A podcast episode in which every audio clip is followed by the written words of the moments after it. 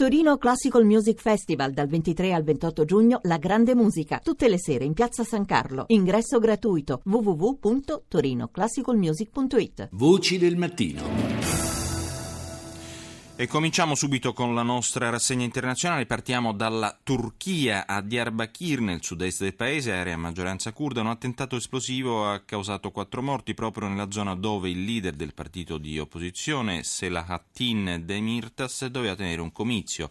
Demirtas accusa figure all'interno dello Stato agli alti vertici di gravi responsabilità. Ben eminim ki Diyarbakır Valiliği ve Diyarbakır Emniyeti önleyebilecek güce, istihbarata sahip olsalardı önlerdi. Sono sicuro che la polizia di, di Diyarbakir o il governatore non c'entrino niente con quanto accaduto. Chi ha aggredito queste persone ha ricevuto coperture dall'alto e qui c'è un vulnus grave. Chi ha supportato le aggressioni deve essere individuato. Nessuno può viaggiare dalla Siria e far esplodere bombe impunemente proprio sul luogo del comizio senza il supporto dello Stato. La cancelliera tedesca Angela Merkel ha manifestato poi le sue preoccupazioni del nostro secondo contributo per i bassi tassi di interesse nell'Eurozona ed è tornata a parlare della Grecia, un tema sempre caldo purtroppo. Will ich zumindest für Verständnis werben, dass eine Notenbank wie die Europäische Zentralbank auch darüber nachdenkt, was man tun muss, wenn die Inflationsrate noch... Vorrei la vostra comprensione, dice la Merkel, sul fatto che la Banca Centrale Europea, come tutte le banche centrali, deve valutare cosa fare davanti a livelli di inflazione così bassi da minacciare la deflazione. Capisco che possano esserci discussioni al riguardo. Quanto alla Grecia... Mi piace ripetere, come ho già fatto nei giorni scorsi, che se c'è una volontà c'è una soluzione, ma la volontà deve essere da entrambe le parti e dunque il confronto deve ancora proseguire. Così Angela Merkel. Infine spostiamoci a Spagna, a Madrid, dove grazie al supporto socialista è stata eletta primo cittadino la settantunenne Manuela Carmena di Podemos.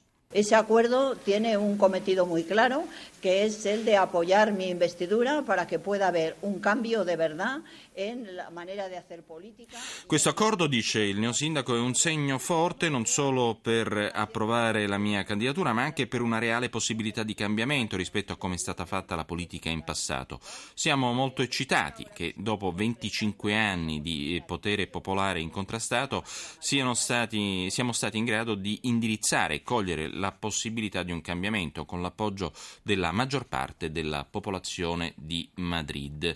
E diamo il benvenuto adesso al primo ospite, restiamo appunto in tema spagnolo con Marco Bolognini, editorialista di Expansion. Buongiorno Bolognini.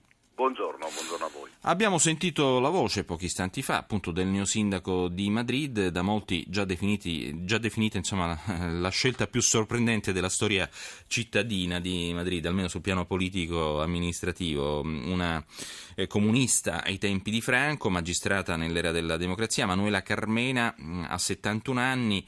Come detto, appunto, non fa parte di nessuno dei due grandi partiti tradizionali di destra e sinistra che hanno dominato lo scacchiere politico spagnolo dalla caduta della dittatura, perché appunto è stata eletta nelle file di eh, Podemos, era la candidata di Podemos.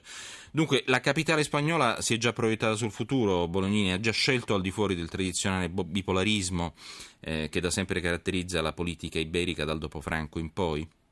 Ma eh, parrebbe di sì, parrebbe di sì. Eh, Manuela Carmena rappresenta sicuramente una una svolta eh, nel panorama politico spagnolo, una novità, una novità come è evidente non generazionale, ma eh, come modo di fare politica e in un momento abbastanza liquido nella società spagnola, direi anche una novità, una novità eh, ideologica, uh-huh. mh, anche se dobbiamo utilizzare il termine ideologico con una certa cautela.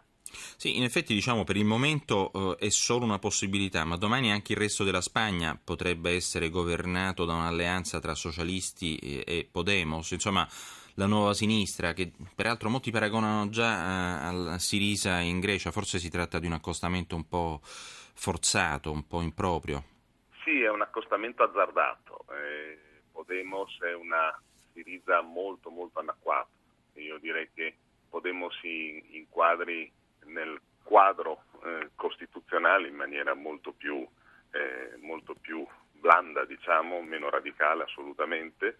Eh, sì, è possibile, è possibile che le prossime elezioni politiche eh, il risultato il risultato che avremo possa essere un, un risultato che porterà ad una coalizione, a una grande coalizione di sinistra eh, per un rinnovato governo eh, della Spagna. È possibile, ma non credo sia probabile. Mm.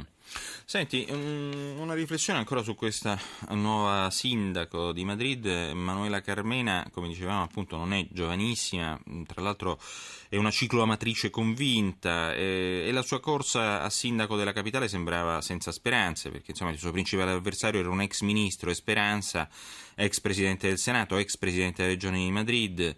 Eh, però ce l'ha fatta. Cos'è che ha convinto, mh, cos'è che ha avuto maggiore impatto soprattutto su un elettorato tradizionalmente conservatore come quello di Madrid? Ma probabilmente eh, dobbiamo chiederci cosa non ha convinto. eh, Esperanza Aguirre, la, eh, la candidata favorita del Partito Popolare, eh, non ha convinto fino in fondo.